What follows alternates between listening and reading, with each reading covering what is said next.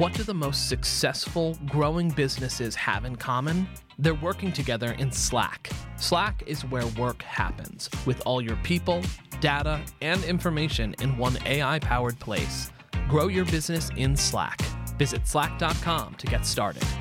And so the crowdfunding allowed our customers to become our own investors, right? And the only way we were able to successfully do that is with that Facebook group. So when we first launched the campaign, we dropped the link in that group and our customers invested a few hundred thousand within a couple hours. And I was like, oh my gosh, like this is how much they believe in what we're doing, you know? it was kind of crazy this whole thing because we had been building up community we've been telling people how important community was to your success in business but this really really showed us because not only do we have our customers but there are people in chicago who believe in us there are our friends and our network who believe in us and so now curlmix is customer and community owned right there are almost 5000 investors small investors that just believe in what we're doing and they want to see it succeed in the future. And like, I think we hit like a million dollars in less than four hours, and we were just like mind blown.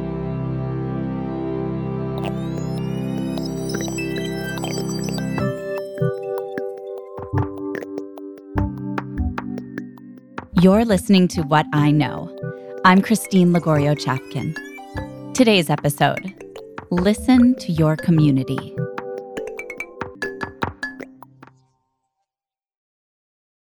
This episode is, as its title says, a lot about building a loyal following, a community of fans, and using their loyalty and their input, not to mention their dollars, to build your company. But it's also a story that's uniquely about that last part the dollars. That's because my guests today, Kim and Tim Lewis, the founders of Curlmix, a clean beauty brand for curly hair, have one of the more unusual paths to funding their company I've ever heard. It's not just one straight line or even a curl, it's more like a zigzag through chance, through a literal game, into Silicon Valley through a couple of true believers, and then right back to their community. And that crazy journey through multiple funding methods, it really worked. Curlmix didn't just grow, it grew super fast, landing at number 93 on the 2021 Inc. 5000 after attaining more than 4,000% growth over the past three years. These two Chicago entrepreneurs who started in their shared kitchen, yes, they are married, met long before starting the company. Though Tim always seemed to know that Kim was the creative type who might not thrive if she wasn't running her own show. Yeah, when we started dating Kim, she told me she wanted to be a businesswoman. right? Uh, we started dating when we were like 16, by yeah. the way. Actually, oh, wow. Let me go back. I got to tell the whole story because Kim doesn't like all the details because they're not always in her favor. But remember, at the end of this, we ended up together. We have a happy life, two kids, and a business. But I met Kim freshman year, second period gym class at Morgan Park High School on the south side of Chicago.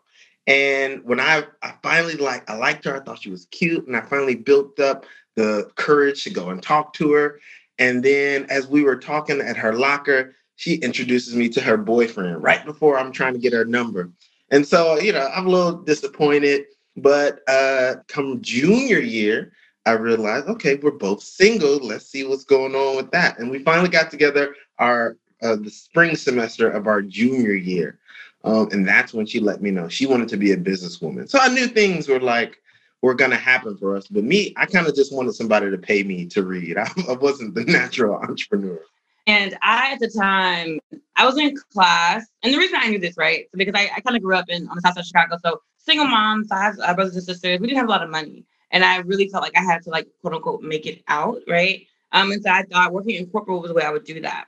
I didn't know that I would be an entrepreneur, but I just knew I would work in corporate. But I did create little things here and there. Like one time I needed earrings. We were in a Kimmy class. clips. Yeah, my Kimmy clips. And I had like paper clips, assorted paper clips, and I like put them on a ring to make like a cylinder. And it was like maybe like 20 clips in a cylinder like circle. And then I put one big clip on it and hung it on my ears. So I kind of had like cylinder paper clips. It's really weird. Were, let's let's let's market that. It was custom handmade earring designs. Ah! Right? For re- sustainable materials. Flags, yeah. materials. Yes. I remember when his sister met me, she was like, Why does this weird girl have paper clips in her earring? in her ear? no, but that's so classic, making something out of nothing, right? Oh my god. And I wore those clips and then I happened to find like um a belt that had bottle caps on it. It was so hipster. And so then I had like the bottle cap belt with the paperclip earrings, and I really felt really cool and unique. But Kim was big into art too, so I thought it could go both ways. Her mom was an artist, and then she has the heart of an artist, but she wanted to be a businesswoman. Yeah. Um, and so I think like entrepreneurship is a way for her to create, but then also have that business on the side. Yeah, that's amazing. Um, so uh, now we know how you met, and then later in the journey, uh, Curl Mix came about. But before you started Curl Mix, um, it, I guess there were actually sort of three layers to your funding the business story, but they were each unique and each sort of you, you two did it your own way. Um, can you tell me the first leg of that funding journey? Yeah, the first leg of our funding journey really uh, was Tim's job. He was working in tech and he kind of uh, like basically funded us, you know, until well, while we bootstrapped. Like we used the money that he made from his job, and then we were able to get good credit from his job, and then we used that to build our DIY box. So that was like the first kind of funding that we ever got. Oh no no no! Oh, the I, NHA. Because oh, okay, so a lot of people don't know this, right? But we actually Curl Mix is our second business, right? The first business we ever created, it crashed and burned, but we learned so much along the way. Like we consider it like an investment in our business education. We got a we pay for an MBA with the failed business. But uh I, I don't know, maybe you could tell us how did you come up with the idea for your first business? So the first business was a social network for natural hair. And we were doing pitch competitions and everything. We weren't winning them. Um, mostly because it was a niche social network, and niche social networks in tech spaces, they say it don't they don't work, right? That's the the quote. Niche the social networks don't work. If your and, business could be a Facebook group, yeah, don't start it. Just be a Facebook. right, right, or, or Reddit, you know, sub subreddit or whatever, right? Right, but we had a hard time funding it, and so I was one summer we were sitting there on the couch, and Tim was literally we were watching Who Wants to Be a Millionaire, and Tim answered maybe I don't know for two hours straight, like ninety five to one hundred percent of the questions right, and I was like, I've never anybody get this stuff right like this on the first try. Like you have to be on the show. So I literally bought him a plane ticket, signed him up, and sent him out there to audition. Um, Mind you, I did not want to do this. I thought this was, I thought it was silly. Like I'm a trivia nerd, right? I did academic decathlon. Like trivia is my jam. But I just I came home from my internship one summer and she was like, I know you think it's stupid, but I booked your plane ticket, your hotel, and your tryout. You're going to New York. No questions asked. I said yes, dear. I got on a plane, and I just so happened to audition and make it onto the show. Um, and that's where we won a hundred thousand dollars. Um, and I promised him at least 25k to start the first business, but ended up winning a 100k. Um, and we used that to fund that first business because just no one would give us any money to fund our idea. We had no connections couldn't get a VC meeting to save our life. Right. I don't think we've ever won any money from a pitch competition yet. Like even when we pitch Curl Mix, we haven't won. Um, but yeah, we have to find a way to do it. Oh my gosh. One of the fastest growing businesses in the United States, and you haven't won a pitch competition. You had to go on a freaking game show. That's bootstrapping. Oh my gosh. Well, that's incredible. So so that's is that the point when you turned the social network sort of into actually having a product for natural hair rather than a community for women with natural hair or people with natural hair? Yes. So we started with the social network, then we did the DIY box. So we did the Who Wants to Millionaire, then we funded our business with our personal credit, and then we got the money from Arlan from Backstage Capital for $25,000. That was the first check anyone had ever written me because of the belief they had in our business that changed my entire world because I couldn't believe someone believed in us so much. Um, so I will forever love Arlan Hamilton for that. And that was the year that we did one million in revenue. So we turned our twenty five thousand into a million in revenue. So it's huge for us. Wow, that's incredible. And so, describe to me what the first box um, of DIY uh, product was. Um, I'm, I'm, sure that you know a lot of folks are used to just going to the store and you know, buying their Suave shampoo or whatever, right? And that's not a solution for every style of hair, right? Right. You know what's funny? We actually got the idea from an episode of Shark Tank. Um, so Kim, she was a DIYer. She would make her own hair care products at home. Like she'd go to the store, you know, like Whole Foods, spend three hundred dollars, come back, destroy my kitchen, leave me with the dishes, and then not even have like products that she really liked all the time. Um, but and we were like, there's got to be a better way. So we were watching Shark Tank, and there was a a lady who would send you organic ingredients to make your own or cookies at home. And we were like, okay, that sounds like a cool idea. I wonder if anyone's doing this for hair. And we just could not find anything. So I was like, you know what, Kim, you could do this, right? This could be the next business.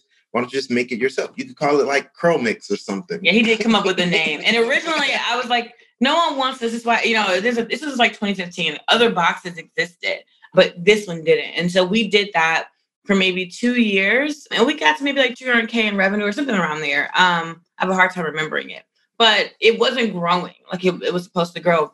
But our customers kept buying one box over and over and over again. And it was our flaxseed gel.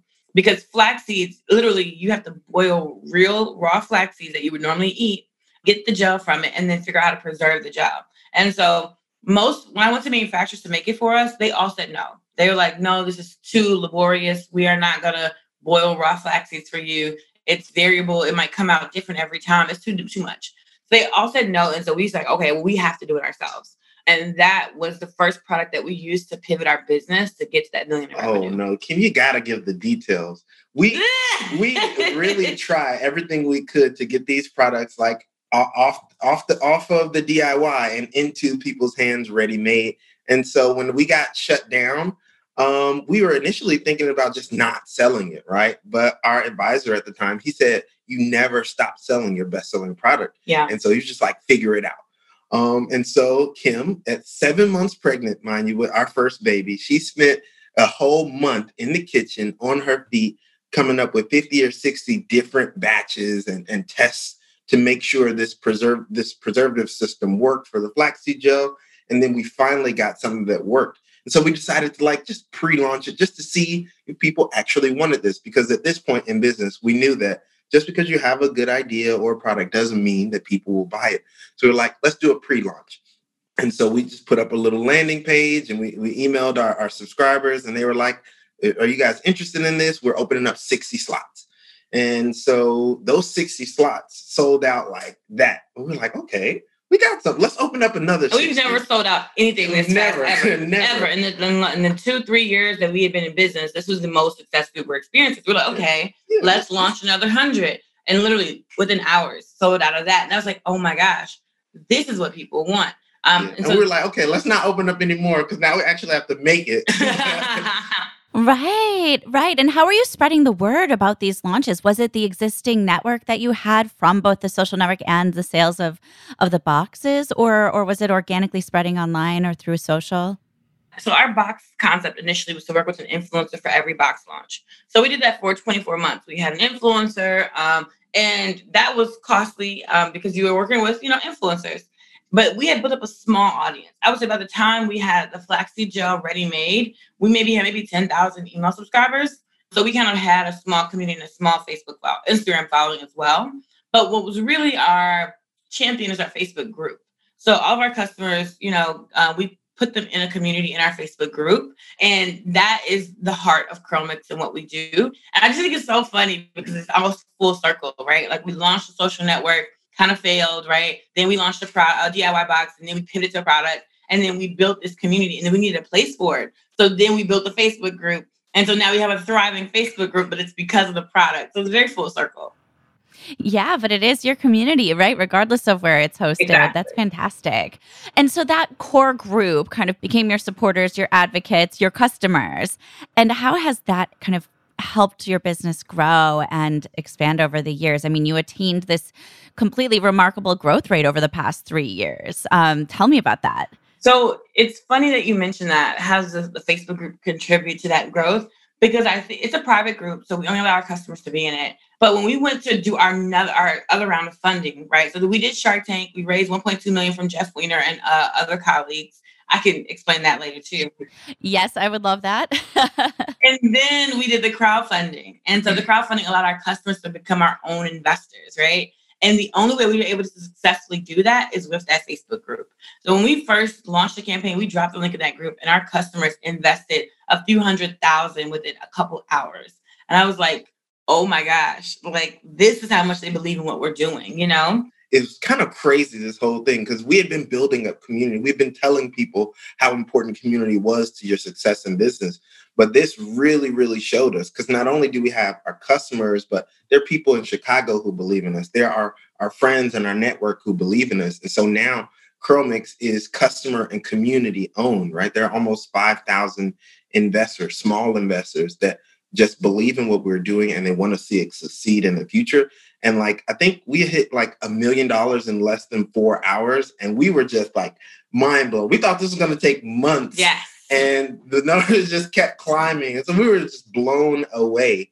And then when it comes to like just the growth of the business, right? When we were doing DIY boxes, we were making around 130K the first full year in business. And within three years, we'd hit over a million in sales after we pivoted. And so that's all because of the community and the people who believe in us and the fact that we do our best to serve them and keep them involved. When we come back, I'll talk with Kim and Tim about how their thinking about their community evolved over time. But first, a quick break. You're a growing business, which means you need every spare hour you can find. That's why the most successful, growing businesses are working together in Slack. Slack is where work happens, with all your people, data, and information in one AI powered place. Start a call instantly in huddles and ditch cumbersome calendar invites. Or build an automation with Workflow Builder to take routine tasks off your plate. No coding required. Grow your business in Slack. Visit slack.com to get started. So let's back up on the funding story a little bit. Tell me about Shark Tank. What was what was that experience like? How did you decide to do it and or was it like like the game show where you were like, "Okay, I guess I guess she wants me to do this." You know, and for a time, I felt like Shark Tank was the hardest thing I'd ever done. Mm. And then I had a natural childbirth. And I was like, oh, that was definitely the hardest. and then we crowdfunded. So then I was like, that was actually the hardest because it's kind of like a mini IPO. It's like going public almost because you go through the audit and things like that. But Shark Tank itself, um, it was a phenomenal experience. It was very difficult, but it was totally worth every moment that we put into it. Um, we basically showed up to the audition with our six month old and he cried at the casting. Like when, when we were auditioning, uh, we didn't have babysitters or anything like yeah, that. We only heard about it like the day before. Yeah. Um, so like at the beginning of 2018, we were growing super fast month over month.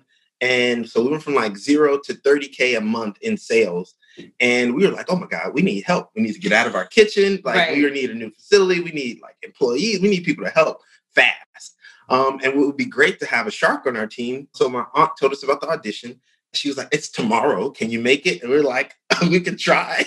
And our aunt's not connected to Shark Tank in any way. She just heard about the yeah. casting. She's like, "I know Kim and Tim, you guys are in business. Yeah, you guys got hard. your Curlmix thing, yeah. Your little business, you know, that's what they say, your little business."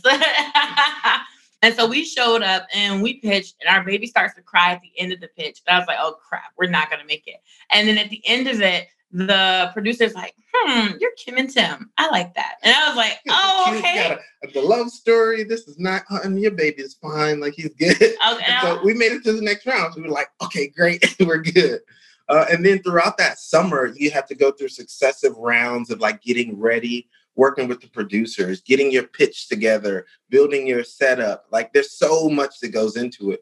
And all we wanted to do is make sure we're going to be, be successful and not embarrass ourselves on national TV. Yes. Yeah. So we were drilling like it was finals week back in college. Like we had uh, a stack of cards like this thick of all the questions from like the last couple seasons of Shark Tank and then we wrote answers on the back with stories and we were just drilling each other all because we worked together so it would be on the way to work like home from work we'd insult each other so that when a cockroach. You know your, your, number. You don't know your numbers.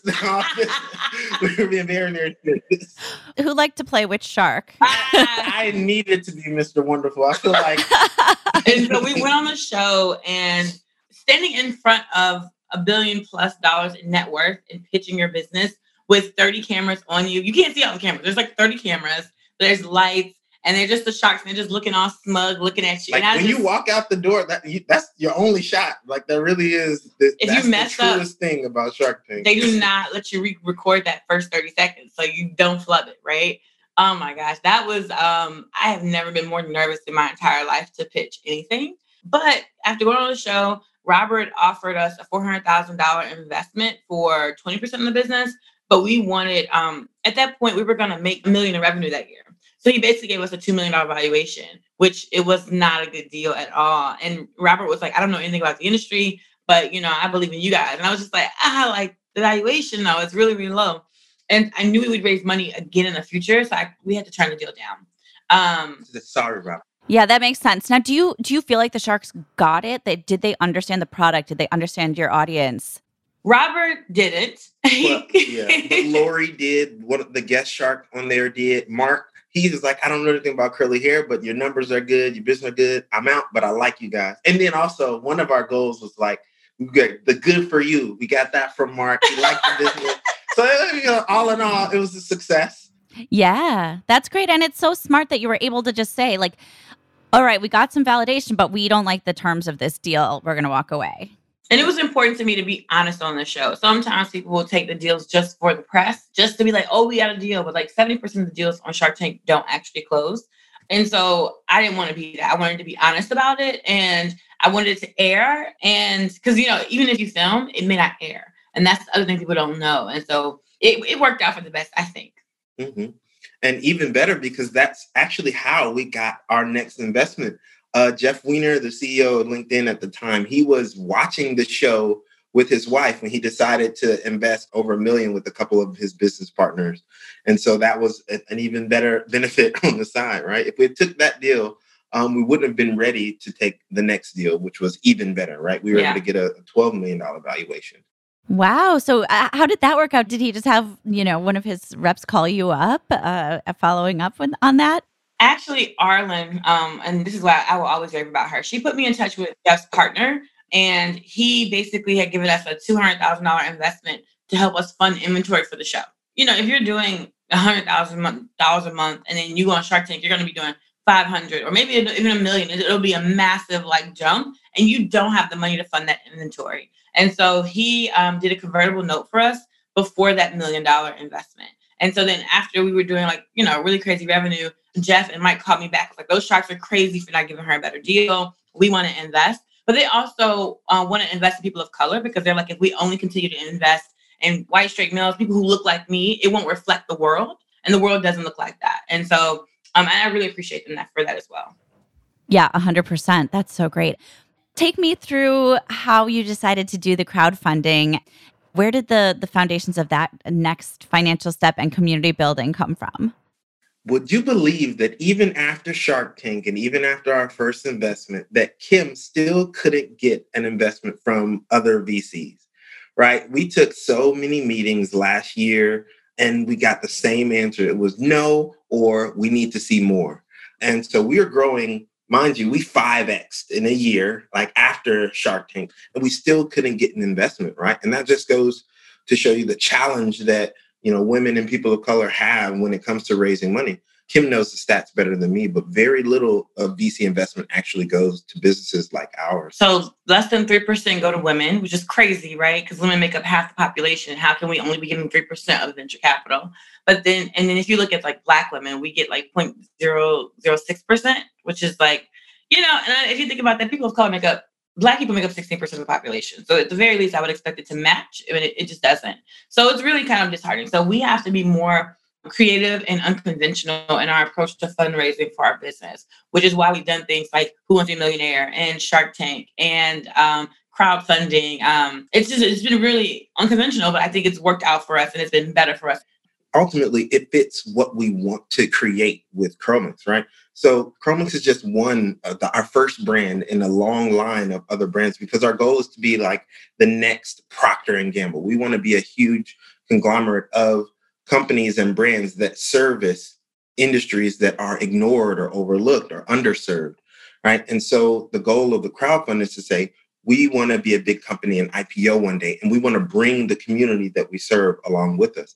So not only is Curlmix going to be successful? That the people who decide to invest in us and believed in us early on, you know, if we IPO, they're going to be successful as well, and we can create generational wealth in a community that's sorely lacking it. And that's gonna that's just right where we want to be, um, and that's kind of the legacy we want to leave.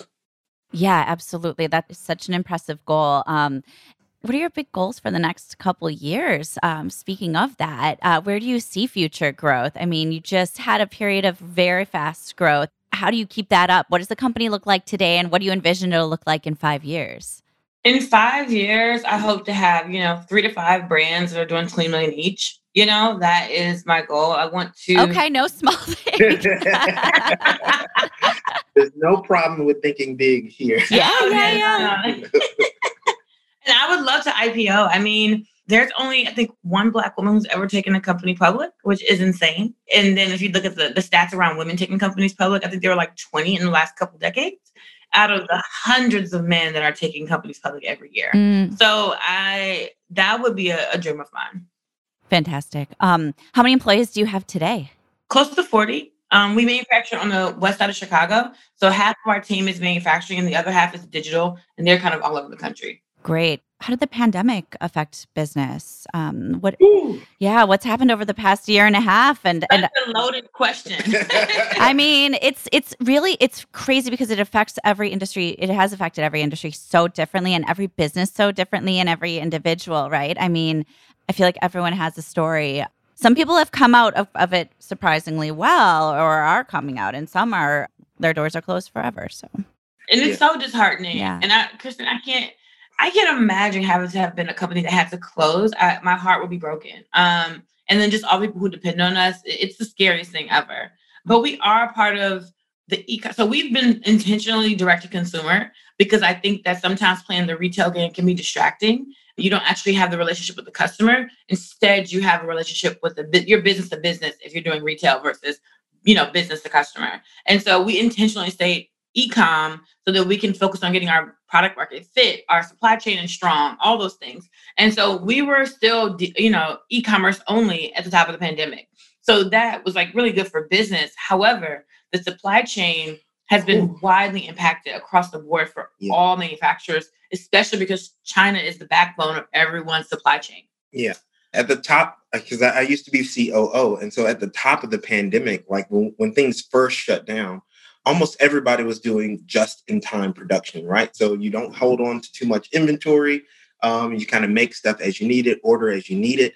And that just kind of ground almost the whole system to a halt.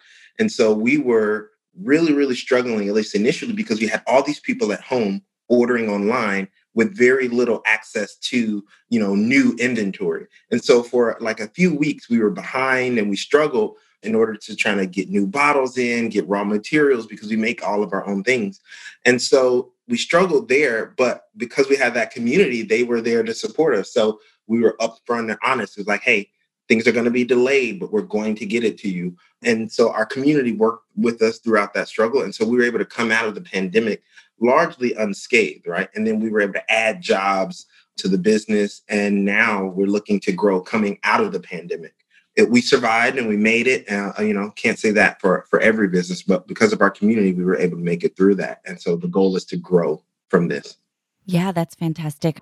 It sounds like your community is so supportive and so strong. Um, and I think, you know, I credit that to you guys and probably much of the way you communicate with them and take them along for the ride, as you hinted that you do. Do you have any advice for other business owners in terms of how to communicate with the audience, how to bring them along on that ride and let them be part of your journey? So I know we talked about our Facebook group earlier. That's usually my suggestion. It's the one thing that's so easy to do, but most brands never launch one because they're just like, oh, I have to like talk to customers every day. But it's like, well, you want them to buy from you, so you kind of have to create a relationship that's more than you know, a transaction. So you need a place where you can kind of go back and forth in communication. But a lot of the main channels that we use are for promotion and they're for like us speaking to other people and not allowing them to speak back to us. I think sometimes too, as business owners, we're almost afraid to talk directly to our customer because you're going to hear the truth. You're going to hear like how they really felt about your product, how they really felt about your service, how they really feel about you as a CEO, whatever. You know what I mean? Everybody knows about the Facebook comments, right? Not everything is a hunky dory. Right. One of my professors used to say this all the time in college. Uh, she would say, feedback is a gift. And so being able to get feedback from your customers in real time is the biggest value to your business. It's going to help you be better. It's going to help you face the truth. And your customers are objective. They're going to tell you exactly what it is. And then one of the cool things that Kim came up with, and actually right before the pandemic, um, was we have a live show called Wash and Go Wednesday where we go live on Facebook and we show people how to use our products. And so Kim gets in the shower, or when we were before pandemic, it was at a studio at our office. But she gets in the shower and she uses her hair, uses the products. She's answering questions. We're making jokes. We're singing, and we're talking. And I'm fully clothed. Yeah, in the shower. yeah. she got a little uniform down but we're talking to our customers. We know them by name. They come back. We say, "What's up? How's the family?" They give Kim show recommendations. Now she's binge watching All American. right there, there's so many different things that come from just getting to know the people you serve, and that's all that we're trying to do here. That's amazing. How has working together as a couple, as a family. Now you have two little ones. So many um, business owners I talk to work with a friend or work with someone they're dating. And it is like, wow, I get a spectrum of different experiences there. What advice, what advice do you have about working with your significant other? And has there been a high point and a low point in that experience? I don't know if I worked with somebody I was just dating. That, Yeah. that, that sounds like a recipe for disaster. Well, you were, you're you're terrible. that, that's a lot of stress. I'm not gonna lie. um, but Tim and I we've shared money from very early on. Like High we- school. Yeah, yeah. We had a bank account together in college. uh. Wow. Yeah. and most most people would never, right? People be married, they're married 20, 30 years and they still have separate bank accounts, you know? Um, but we shared everything from the very beginning. He bought my first suit for our first bit. What was it called? The yeah, it was a career day. career day or something like that in college. So that's the basis of that's the foundation of our relationship before talking about working together in business. So there's a lot of trust that goes on if we could share a bank account together at 19, 20 years old, and we've still only maintained one bank account together. Yeah, and so we, we grew up together, right? And we had to depend on each other very much um, early, early on. Um, well, we've been together since you were 15, 16. Yeah. And so I'm, like, I'm turning 30 on Saturday. So yeah. Oh, wow. wow. Happy birthday. thank That's you. amazing. A- And so so being sort of a unit operating as a unit, do you do you separate work from your home life or is it all a, a, a unit as well? Absolutely not. Yeah. Yeah, yeah. There's, no, there's no way. There's no separate between church Ain't and no state. way. Yeah. yeah, yeah. but I feel like that is that works for us because we're Mhm. fluid people, right? So Tim knows I'm working on a big project and he knows I have to work till midnight. He's like, "No worries, I got you. I will take the kids." You know, it's not like it's five o'clock and you should be down here with the. It's not like that, you know. Um, the highs and lows though. You so a high point I would say is like now that we have like really good work life balance, right? So now I do get off at five. Um, Sometimes. most of the time I get Mo- off at five. yeah. Yeah, yeah, yeah. Most. But the lowest point, what I would say is when I felt like we were giving too much to the business. The lowest point I would say was when um I knew we needed to hire people, and it was after a Black Friday sale, and we had basically overpromised, um, and we didn't have enough team to fulfill these orders. Mm. So he Yeah, was we like, got into a big. We had maybe three people helping us, and we decided to do a BOGO. And "Yeah, so every every order was doubled, and then the sale went viral, and it was just the three. We were up to like five a.m. doing orders one time to the point where Kim was just like, "We we need help. You can't do this." I he's know- like, no, I got it, I I got was it. like, it's I- two weeks after like, Black I know Friday. you wanted to do this. I know you tried your best, but like, we need help. And yeah, that was a, a little come to Jesus moment where it was like, okay, you know, I, I'm gonna trust Kim to do the right thing. Like, I, I did my best. Let's get in help. You put out like a post on Facebook. The power of community again here. Put a post on Facebook, and at 5 a.m. and by 8 o'clock, we had like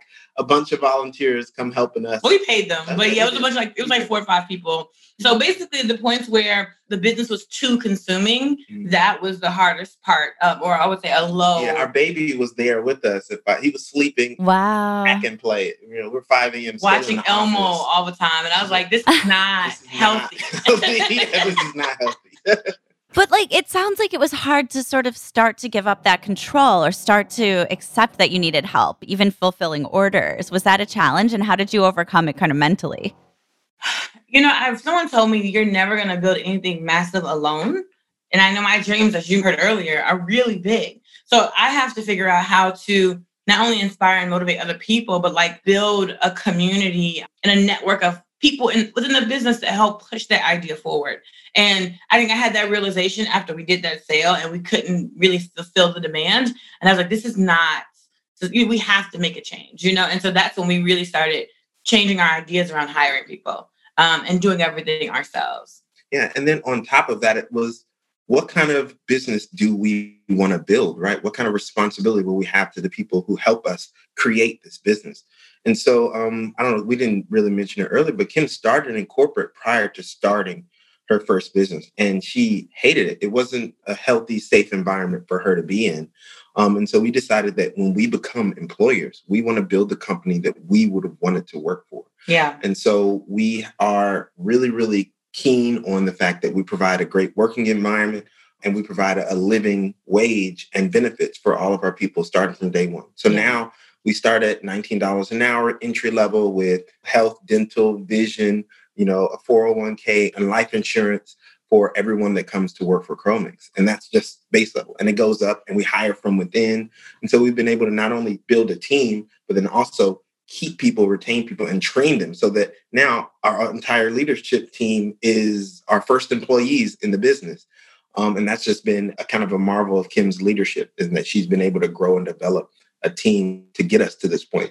Um, and not, you, not rely on people who are, you know, outside experts coming in or more experienced. We've really gotten to grow um, ourselves as the business grows. I do want to qualify something, and I don't hate corporate. I think my first jobs were just a shock to the system mm-hmm. because they were so conservative. Like I, I, got in trouble for every little, like not wearing a suit jacket, you know, like just little, little, little stuff. And I did end up working places that were more liberal later on. Um, but I realized that I'm a creator at heart. I am a creative. And I need to be able to create something in my jobs. And I didn't have jobs where I was responsible for creating. I was more so a cog in the wheel and I wasn't happy.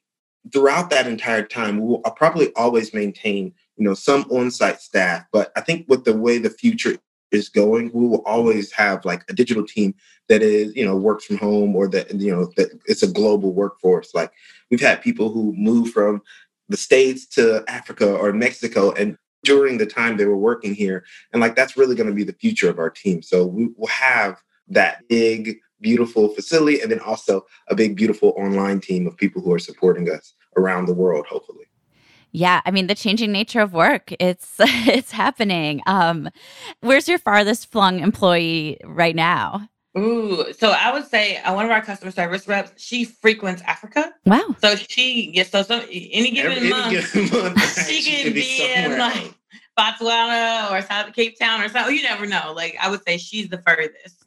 Oh, that's fantastic. What has been your biggest learning experience over the past five years, either individually or as a unit? My biggest learning experience has come from managing and coaching people. I think that a lot of people jump into entrepreneurship because like, they hate their job, which is not a good reason to jump into entrepreneurship. the best reason is because you actually have a problem that you want to solve, and you're like, oh my gosh, this is the thing that people need. And I'm the um, one who should create right. and I'm uniquely positioned to do that. I, I, I have some thoughts around how I left my jobs. I don't think that was the right way to do it. But anyway, you know, you live, you learn.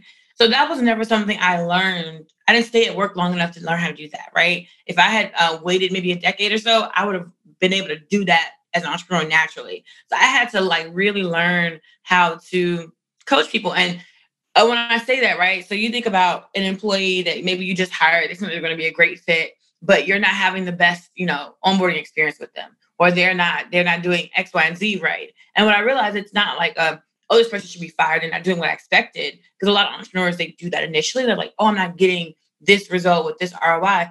Really, you didn't communicate and coach and refine and help the person that you hired be the most successful in their position. So you gotta figure out how to communicate your needs for the business and their points of success. So if you do this, you're successful. And then tell me how you might think about getting this done you can go this way or that way and still get to the same goal, right? And then you also still have to motivate and inspire people. People aren't just like, okay, I hired you to do it. You know, you have to, they have to believe in the vision. They have to believe in what you're doing. They have to like you as a person. Otherwise, they feel like they're wasting their time. And so I think the workforce has completely changed. I've worked with other employees who maybe like grew up in a different generation. and they don't expect the um, they don't expect us to care about them at all, you know, and, and, and it's crazy to me because they're like, oh, Kim and Tim, you guys are so generous. But then I'll meet like someone who's like newer or younger who hasn't been in the workforce, and their expectations are like, okay, what you guys are doing is the base level. I need to have, I want you, you know, we need to be having one-on-one hour-long sessions weekly, or we need to be like, you know, like they just have different expectations. Or I should have unlimited PTO. Like, why are you limiting me to these? You know, and it's just like, so you have to manage the expectations around workplace environment for 20 year olds all the way up to 60 50 year you know whatever. So that has been the most challenging and the biggest learning lesson i've had. And for me it's pretty similar as well. Like ultimately you know any business is just people, right? Whether it's your customers, employees, your suppliers, all of it is people and the relationships you have with them. Um, and so, if you can maintain those healthy relationships with your customers, your community, your people, and employees, you will be successful eventually, right? It may not may not happen right away, uh, but eventually, if you continue to do the right things by the people uh, who support you, you'll be successful. And that, and I feel like a lot of people lose sight on that, especially nowadays in, in the world of like analytics and tech and numbers.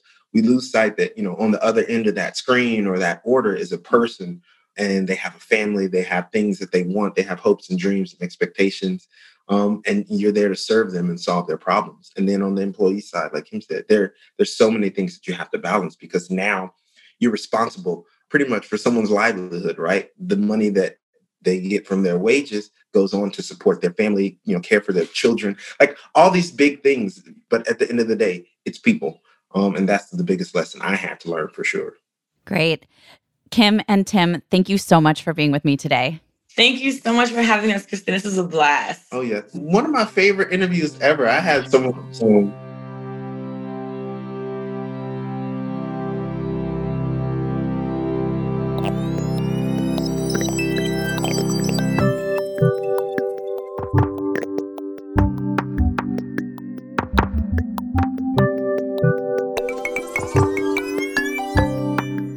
After speaking with Kim and Tim, I'm so struck not just by their wild story of funding their business, from a game show to Shark Tank to Silicon Valley and right back to their community, but also how natural they are as partners in life and in business.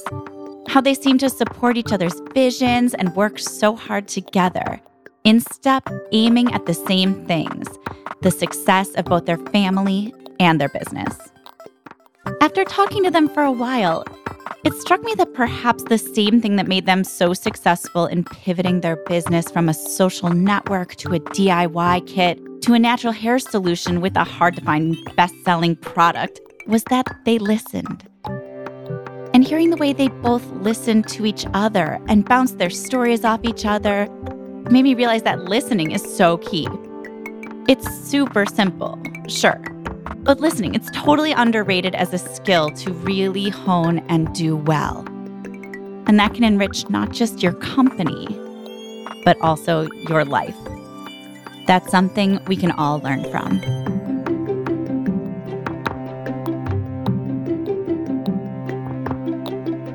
What I Know is a production of Inc. magazine. I'd love it if you could subscribe or follow us wherever you are listening. It'll help make sure you don't miss the next episodes of What I Know. Also, if you have a friend who would love our show, please send them a link to your favorite episode. You can drop us a note to let us know what you think anytime at whatiknow at or find me on Twitter at Lagorio.